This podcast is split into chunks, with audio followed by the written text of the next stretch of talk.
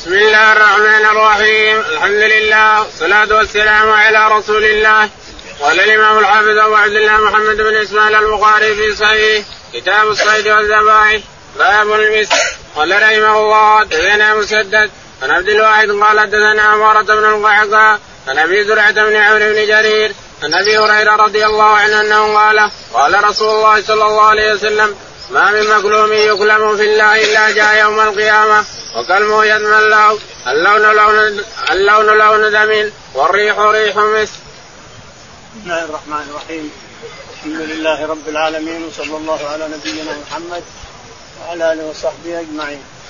يقول الإمام الحافظ وعبد الله البخاري رحمه الله في كتابه ونحن لا نزال في كتاب الصيد والذبائح الصيد والذبائح يقول رحمه الله كتاب المسك. حدثنا مسدد مسدد قال حدثنا عبد الواحد عبد الواحد قال حدثنا عمارة بن القعقاع عمارة بن القعقاع قال عن أبي زرعة بن عمرو بن جرير عن أبي زرعة بن عمرو بن جرير عن أبي هريرة عن أبي هريرة رضي الله تعالى عنه أن النبي عليه الصلاة والسلام قال إن الشام من شهيد ما من شهيد يكلم كلما أو يجرح جرحا إلا جاء يوم القيامة وكلمه يدمى اللون لون الدم أحمر والريح ريح المسك الريح ريح المسك بل أعظم من المسك الريح ريح المسك واللون لون الدم يوم القيامة. هذا الشهداء الذي يكلم أو يذبح أو يقتل أو شيء لون اللون لون الدم والريح ريح المسك. هذا فضل من الله تعالى وتقدس نعمه. قال رحمه الله حدثنا محمد بن العلاء قال حدثنا أبو أسامة بريد عن أبي بردة عن أبي موسى رضي الله عنه عن النبي صلى الله عليه وسلم قال مثل جليس الصالح والسوء كمثل حامل المسك ونافق القيء ونافق الكير فحامل المسك إما أن يغضيك وإما أن تبتاع منه وإما أن تجد منه ريحا طيبة ونافق الخير إما أن يحرق ثيابك وإما أن تجد ريحا خبيثة. قال البخاري رحمه الله حدثنا محمد بن العلاء محمد بن العلاء قال حدثنا أبو أسامة أبو أسامة قال عن بريد عن بريد بن أبي بردة عن أبي بردة عن أبي موسى عن أبي موسى الأشعري رضي الله تعالى عنه قال النبي عليه الصلاة والسلام قال مثل الجليس الصالح والجليس السيء نعوذ بالله. انظر جلساء السوء وجلساء وجلساء الخير الصالحين.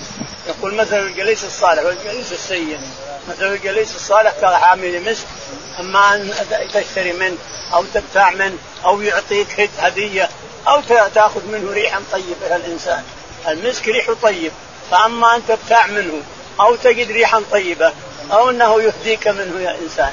ومثل الجليس السوء كمثل نافخ الكير نافخ الكير اللي عنده رعى الكير ينفخ على على صوغه وعلى شيء. الكير ما يحرق ثيابك يطير شرار ويحرق ثيابك أو تجد ريحا خبيثة من الكير أو من النار أو شيء من هذا. فهذا جليس سوء وهذا جليس صالح. انظر أي الجليسين تجلس الإنسان. انظر كيف تختار لنفسك هل الجليس الطيب أو الجليس السيء. اختر أنت لنفسك يا إنسان. نعم. باب الأرمد. قال رحمه الله دثنا أبو الوليد قال دثنا شعبة هشام بن زيد عن أنس رضي الله عنه قال انفجنا أرنبا ونحن بمر الظهران فسعى القوم فلغبوا فأخذتها فجئت بها إلى أبي طلحة فذبحها فبعث بعركيها أو قال بفخذيها إلى النبي صلى الله عليه وسلم فقبلها. يقول البخاري رحمه الله باب الأرنب. الأرنب هذا حديثه ورد أربع مرات أتى به البخاري رحمه الله. يقول حدثنا أبو الوليد أبو الوليد قال حدثنا شعبة شعبة قال حدثنا هشام بن زيد هشام بن زيد قال عن أنس بن مالك عن أنس رضي الله تعالى عنه قال انفجنا أربا يعني أخرجنا أرنبا في مر الظهران. مر الظهران بوادي فاطمة آخر حديقة على اليسار يسمى مر الظهران نزله الرسول عليه الصلاة والسلام في حجة الوداع فأخرجوا أرنبا من جحرها وهربت. سعى الناس إليها وركض الكبار إليها ما حصلوا. قام أنس رضي الله عنه شاب له عشر أو إحدى عشرة سنة فجرى وراها حتى مسكها مسكا باليد فجاء إلى أبي طلحة زوج أمه فشواها أبو طلحة وأرسل بوركه وفخذيها إلى النبي عليه الصلاة والسلام فقبله. معنى هذا أن الأرنب مأكولة تؤكل وتشوى وتطبخ وتؤكل لأنها حلال. نعم. باب الضب. قال رحمه الله حدثنا موسى بن إسماعيل قال حدثنا عبد العزيز بن مسلم قال حدثنا عبد الله بن دينار أنه قال سمعت ابن عمر رضي الله عنهما قال قال النبي صلى الله عليه وسلم الضب لست أكله ولا أحرمه. يقول البخاري رحمه الله حدثنا باب الضب باب الضب يعني أكل الضب وأنه حلال. حدثنا موسى بن إسماعيل موسى بن إسماعيل قال حدثنا عبد العزيز عبد العزيز قال حدثنا عبد الله بن دينار عبد الله بن دينار قال عن عبد الله بن عمر عن عبد الله بن عمر ابن عمر بن الخطاب رضي الله عنه قال قال النبي صلى الله عليه وسلم الضب لست آكله ولا أحرمه.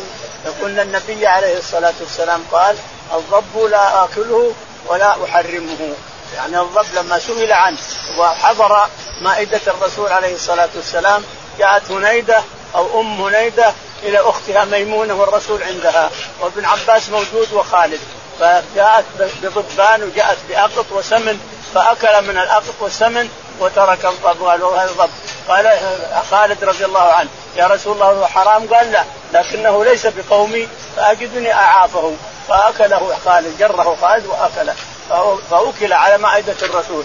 بعد ذلك سئل الرسول عنه فقال لا لا أحرم، هو حلال لكني أنا ما أكله له حلال ما ما ما جاء تحريمه. نعم.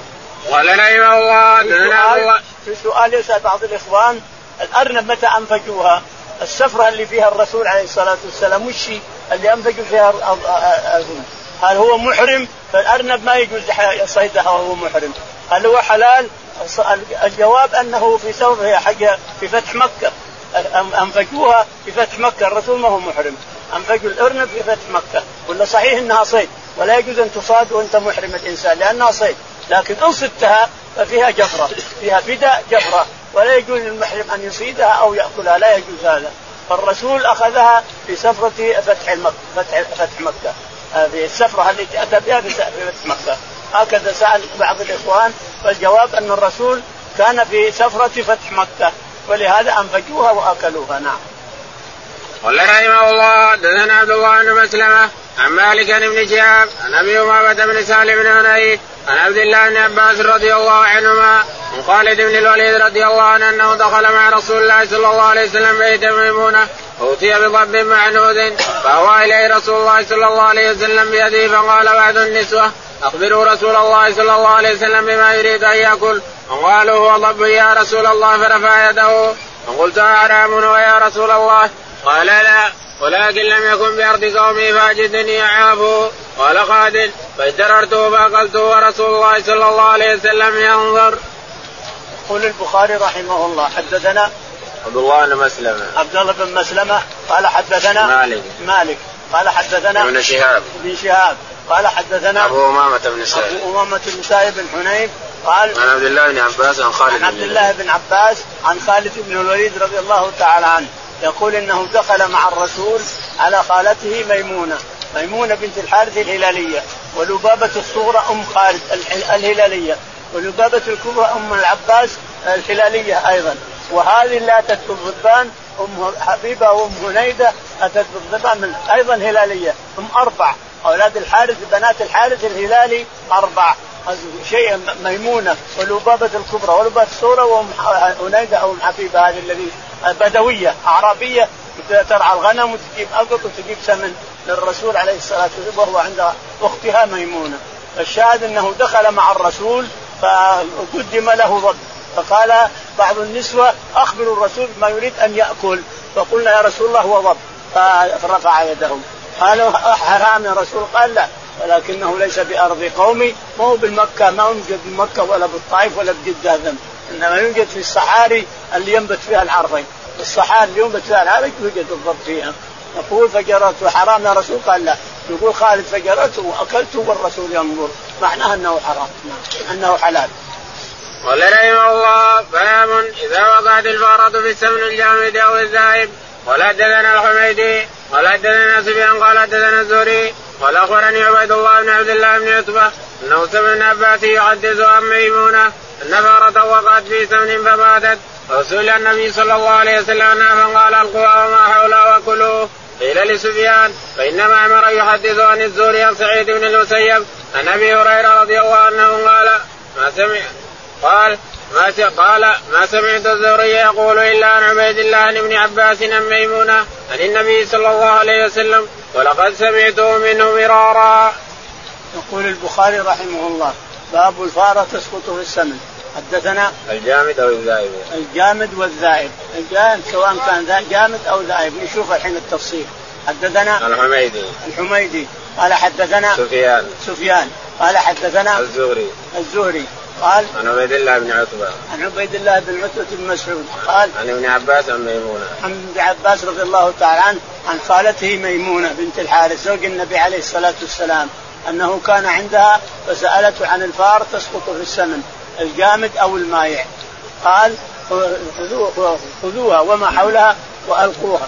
القول عليه الصلاة والسلام خذوها وما حولها الجامد وإلا حتى للذائب.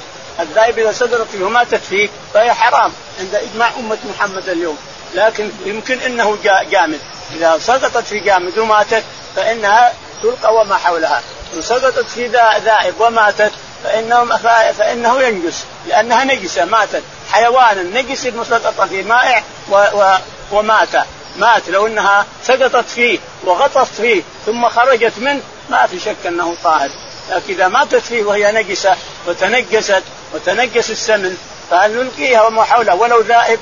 هذا في خلاف بين العلماء هل إذا كان ذائب أو مائع كل واحد، أم إذا كان جامد يعني ولو جموتة قليلة ثم ماتت فيه وصلت تحرك بعجزة تخرج حتى ماتت، فهل هذا فرق بين الجامد والمائع؟ الذائب بعض العلماء يرى أن الذائب إذا ماتت فيه أنه ينجس لأنها حيوان نجس وتنجس السمن إذا كان ذائب، ولا يمكن تخرج وما حوله هو نجس وماتت بوسطه، غطست بوسطه ماتت بوسطه. أما الجامد الذي جمودته ليست يعني ثابت ثلج لا، لكنها ذائب السمن ذائب لكن ما يسمى ذائب مرة واحدة وسقطت فيه ثم ماتت فيه من تحرك الحركة ومن الروحة والجية فيه فماتت في وسطه، هذه تلقى يقال يؤخذ منها هي وما حولها وتلقى ويبقى الأخير طاهر. نعم. آه ثم قال إن السند قيل لسفيان فإن معمر يحدثه عن الزهري عن سعيد بن المسيب عن أبي هريرة. يقول قيل لسفيان الثوري إن سعيد إن معمر إن معمر يحدث عن الزهري عن سعيد بن المسيب عن أبي, عن سعيد بن المسيب عن أبي هريرة قال ما سمعت الزهري يقول إلا عن عبيد الله عن ابن عباس. يقول سفيان ما سمعت الزهري يقول الإنسان يحدث بما سمع مالك وباله ما يأخذ عن الناس اللي ما سمع، سمع عبيد الله عن الزهري تحدثه، أما يجيب الثاني ما ما يجيب ثاني. أنت إذا رويت عن شخص لازم تروي عن هذا الشخص سواء سمعه غيرك أو لا يسمعه. نعم.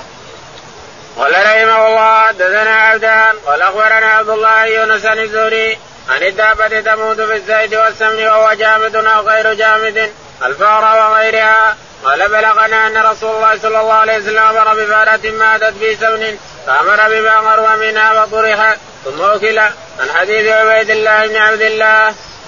يقول البخاري رحمه الله: حدثنا عبدان عبدان قال حدثنا عبد الله عبد الله قال حدثنا يونس عن الزهري يونس عن الزهري قال الزهري يقول عن الدابة سئل عن الدابة تموت في الزهري يقول عن الدابة تسقط في السمن أو غيره. أما الوزغة إذا سقط في السمن فسواء جامع ولا جامد ولا ذائب لازم تكبه لأنه يؤذي، لأنه يكب سمه في الماء سواء كان ماء أو سمن أو أي شيء. الوزغة إذا وقع في السمن سواء مات أو ما مات لا تأكل الإنسان لأنه يؤذي، يكب سمه في الشيء اللي هو وقع فيه فكبه والزرع في مكان بعيد. أما الفأرة إذا سقطت وماتت في جامد فألقها وما حولها، وإن كان ذائبا وغطست غطت فيه وتغطت من أفيه ثم ماتت فهذا في خلاف عند العلماء أنه ما يلقى هو كله كله ما هو بس ما حوله.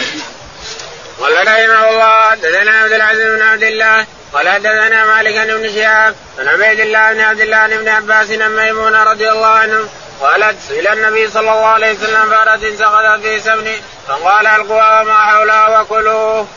يقول البخاري رحمه الله: حدثنا عبد العزيز عبد العزيز قال حدثنا مالك مالك قال حدثنا ابن شهاب ابن شهاب الزهري قال عن عبيد الله بن عتبة عن عبيد الله بن عتبة بن مسعود قال عن ابن عباس عن ميمونة عن ابن عباس عن ميمونة أن فأرة سقطت في السمن فسألت النبي عليه الصلاة والسلام فقال ألقوها وما حولها، خذوا ما حولها وألقوه والباقي انتفعوا فيه. نعم.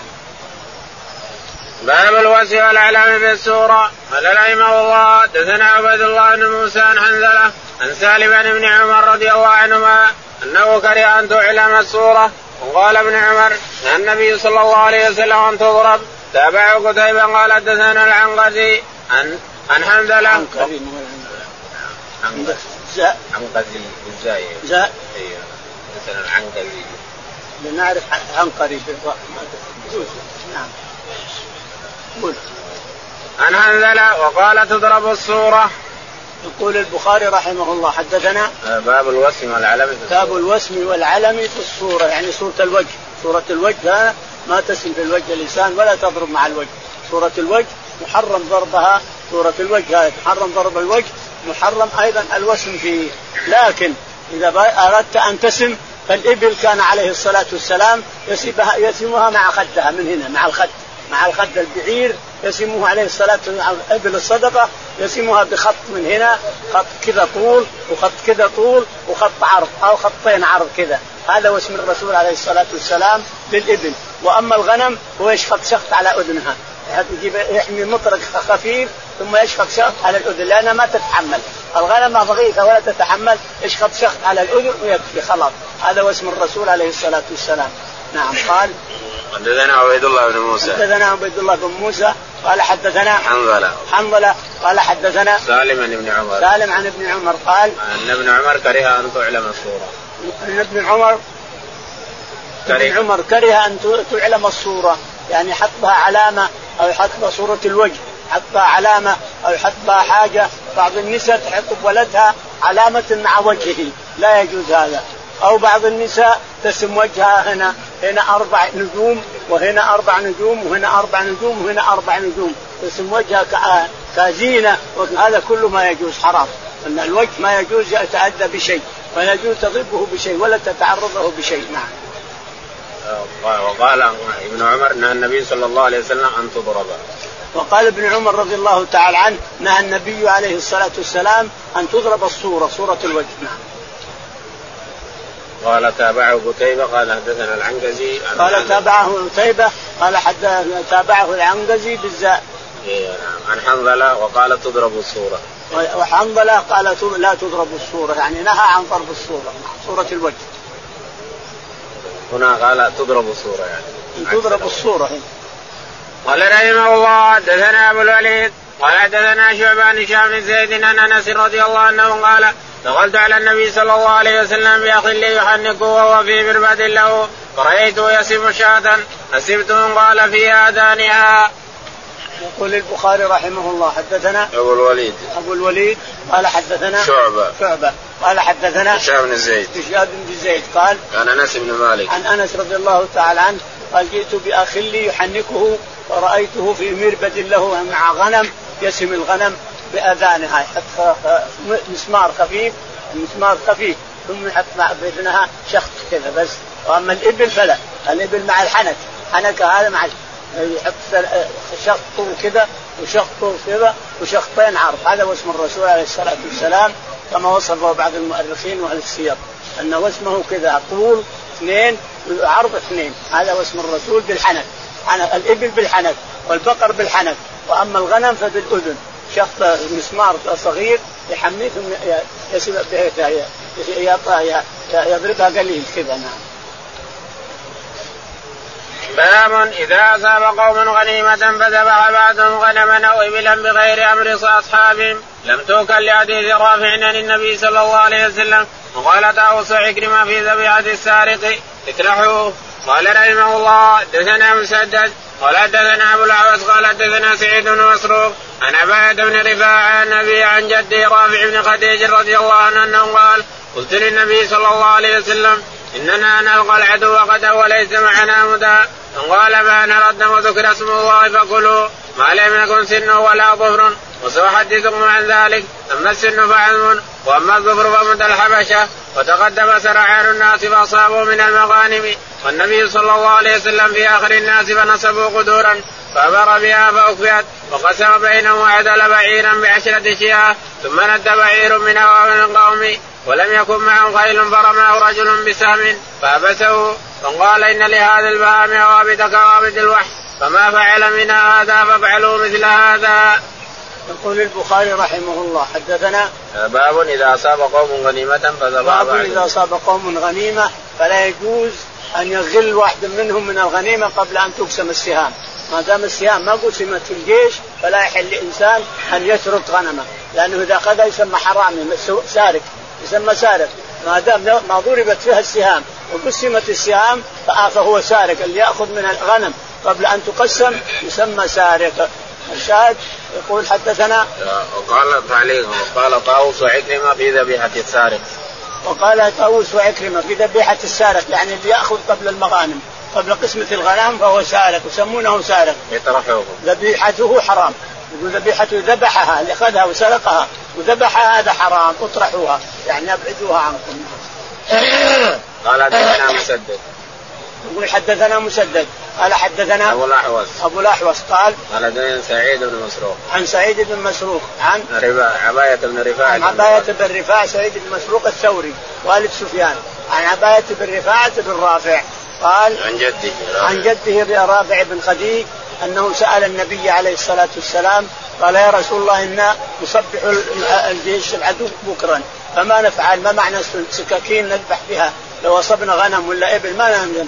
قال كل ما أنهر الدم وذكر اسم الله عليه فكل، يعني عود ولا خشبة ولا مسمار ولا أي شيء ولا حجر تكسره تذبح فيه، كل ما أنهر الدم أخرج الدم وذكر اسم الله عليه فهو حلال. اللي ما أنهر الدم ولا يذكر اسمه فهو حرام. لابد من الشرطين تتكامل، وهو أنه يخرج الدم والثاني أن يسمى الله عليه تذكر اسم الله عليه ثم يخرج الدم. عود ولا خشبة ولا مسمار ولا حجر مكسور ولا شيء أي شيء إلا اثنين، السن والظفر. الظفر مدى الحبشة والسن عظم. وهل مقصود السن؟ مقصود الرسول عليه الصلاة والسلام بالسن هو السن المعهود، يعني تعض الغنم عض وتخنقها بسنك أم كل عظم الموجود؟ الله أن المقصود السن فقط. المقصود السن ولا العظم جائز إذا من كسرته وصار له حد ونحرت شيء ولا خرجت دم فيه فإنه حلال، لكن المقصود بالسن السن سنك الإنسان تمسك الحلقة الغنم أو الدجاجة وتعضه حتى تخنقه ثم تموت، هذا ما يجوز، هذا حرام. السن فعظم، وأما الظفر فمدى الحبشة. قال وتقدم سرعان الناس أصابوا من المغانم. يقول وتقدم سرعان الناس فأخذوا من الغنم التي كسبوها ثم طبخوا حطوها بالقدور تطبخ. جاء الرسول قال ما هذا؟ قالوا من الغنم قبل أن تقسم. قال اكفؤوها اكفؤوها وانثروا اللحم انثروا اللحم والمياه اللي, اللي صارت فيه اكفؤوها حتى تقسم السهام. فإذا قسمت السهام وعرف كل إنسان حقه فليطبخ من حقه، أما من حق المسلمين فلا، لأنك تسمى سارق الإنسان. الشاهد أنهم كفأوا القدور ولا عاد يقسم عليه الصلاة والسلام على العشرة عن بعيد. العشرة جعلها عن بعيد في تقسيم السهام، عشرة من الغنم عن بعيد، عشرة من الغنم عن بقرة. أما في الأضاحي فلا، الأضاحي السبع السبع عن بقرة والسبع عن بعيد، السبع من الغنم عن جمل وعن ناقة، السبع عن بقرة. أما في الغزو وفي تقسيم السهام فعشرة عن جمل وعشرة عن بقرة. نعم. باب إذا ند بعير لقوم فرماه بعضهم بسهم فقتله فأراد إسلام فوجعت. بخبر رافع عن النبي صلى الله عليه وسلم قال رحمه الله حدثنا محمد بن سلام قال أخبرنا محمد بن عبيد الطنافسي عن سعيد بن مسروق عن عباية بن رفاعة عن جده رافع بن خديج رضي الله عنه قال كنا مع النبي صلى الله عليه وسلم في سفر فند بعير من الإبل قال فرماه رجل بسهم فأبسه قال ثم قال إن لها عوابد كعوابد الجوحش فما غلبكم منها فاصنعوا به هكذا. قال قلت يا رسول الله إنا نكون في المقاسي والأسار فنريد أن نذبح فلا تكون مدى. قال أرم أنا أرى أن أرى الدم وذكر اسم الله فكل غير السن والظفر فإن السن عظم والظفر مدى الحبشة. يقول البخاري رحمه الله حدثنا باب إذا ند بعير باب إذا ند بعير فضربه بسهم حل وقع حل تذكيه الإنسان تأكله، وذكاته قد يكون هو السهم حتى لو جئته وهو ميت ذكاته السهم إذا وقع إذا ضربه السهم مع فخذه ثم وقع فإن ذكاته هاي يقول البخاري حدثنا قال هو جائز لخبر رافع عن النبي صلى الله عليه وسلم. هو جائز، والبخاري هو جائز ضربه بالسام لخبر رافع الذي سيأتي. حدثنا محمد بن سلام محمد بن سلام البيكندي قال حدثنا عمر بن عبيدة عمر بن عبيدة قال حدثنا سعيد بن مسروق سعيد بن مسروق والد سفيان الثوري قال عن عباية بن رفاعة عن عباية بن رفاعة بن رافع بن خديج عن جده رافع بن خديج رضي الله عنه أنه سأل النبي عليه الصلاة والسلام أن نلقى العدو غدا وليس معنا مداة، فقال كل ما أنهر الدم، كل شيء يخرج الدم وتسمي الله عليه فكل، إذا أنهر الدم وإن سميت الله فكل إلا السن والظفر فإنه لا يجوز الذبح به، وسأحدثكم السن عظم والظفر مدى الحبشة إلى آخره. نعم. باب أكل المضر لقوله تعالى يا أيها الذين آمنوا كلوا من طيبات ما رزقناكم قال واشكروا لله إن كنتم إياه تعبدون إنما حرم عليكم الميتة والدم ولحم الخنزير وما أهل به لغير الله فمن اضطر غير باغ ولا عاد فلا إثم عليه قال فمن اضطر في مخبزة غير متجانف لإثم قوله فكلوا مما ذكر اسم الله عليه إن كنتم بآياته مؤمنين وما لكم ألا تأكلوا مما ذكر اسم الله عليه وقد فصل لكم ما حرم عليكم إلا ما اضطررتم إليه وإن كثيرا ليضلون بأهوائهم بغير علم إن ربك هو أعلم بالمعتدين. قوله قل لا أجد فيما أوحي إلي محرما على طاعم يطعمه إلا أن يكون ميتا أو دما إلا أن يكون ميتة أو دما مسفوحا أو لحم خنزير فإنه رجس أو فسقا أحل لغير الله به ومن اضطر غير باغ ولا عاد فإن ربك غفور رحيم. وقال فكلوا مما رزقكم الله حلالا طيبا واشكروا نعمة الله إن كنتم إياه تعبدون. قال إنما حرم عليكم الميتة والدم ولحم الخنزير وما أهل لغير الله به ومن اضطر غير باغ ولا عاد فإن الله غفور رحيم. يقول البخاري رحمه الله فأبو أكل المضطر فأبو أكل المضطر المضطر هو اللي يخشى على نفسه الموت، هذا المضطر اللي يخشى على نفسه الموت من الجوع، هذا المضطر. وأما اللي ما يخشى ما تحل له الميتة بحال من الأحوال، الميتة ما تحل بحال من الأحوال إلا إنسان اضطر خاف على نفسه أن يموت من الجوع، هل كان هذا من الجوع ولا عنده طعام ولا أكل طعام وأخذ يوم يومين ما أكل ولا شرب ويخشى أن يموت، يضطر إلى ميتة ميتة مما يؤكل في مما يؤكل لحمه، ميتة ما يؤكل لحمه ما تحل، لكن مما يؤكل لحمه فإنها تحل له حينئذ يأكل منها يطبخ منها أو يأكل منها.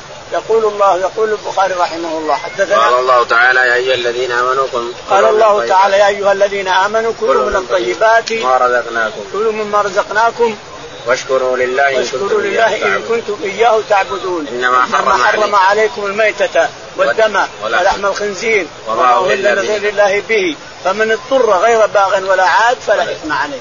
أباح الله تعالى وتقدس للمضطر الذي كاد أن يموت أن يأكل من الميتة إذا كانت من مأكول اللحم في الحياة، إذا كانت هذه تؤكل في الحياة من مأكول اللحم، أما غير مأكول اللحم فهو حرام حيا وميتا. وقال فمن اضطر في مخمصة غير متجانف وقال فمن اضطر في مخمصة غير متجانف الإثم متجانف الإثم فإن الله غفور رحيم. اضطريت كل والله يغفر لك تعالى وتقدس. وقال فكلوا مما ذكر اسم الله عليه إن كنتم بآياته جعلها إثم ولهذا قال غفور يعني يغفر له، ولا إثم أكل ميت إثم، لكن الله غفور رحيم حتى لو اضطرت الإنسان. وقال فكلوا مما ذكر اسم الله عليه إن كنتم بآياته وكلوا مما ذكر اسم الله عليه إن كنتم بآياته مؤمنين وما لكم ألا تأكلوا مما ذكر اسم الله وقد فصل لكم ما حرم عليكم إلا ما اضطررتم إليه، يعني ما اضطررتم إليه لا تأكلونه، لكن إذا اضطررتم إليه فكلوا. وقد وصل لكم ما حرم عليكم إلا ما اضطررتم إليه وإن كثيرا ليضلون بأهوائهم بغير وإن كثيرا ليضلون بأهوائهم بغير إن ربك غفور رحيم هو أعلم بالمعتدين. نعم.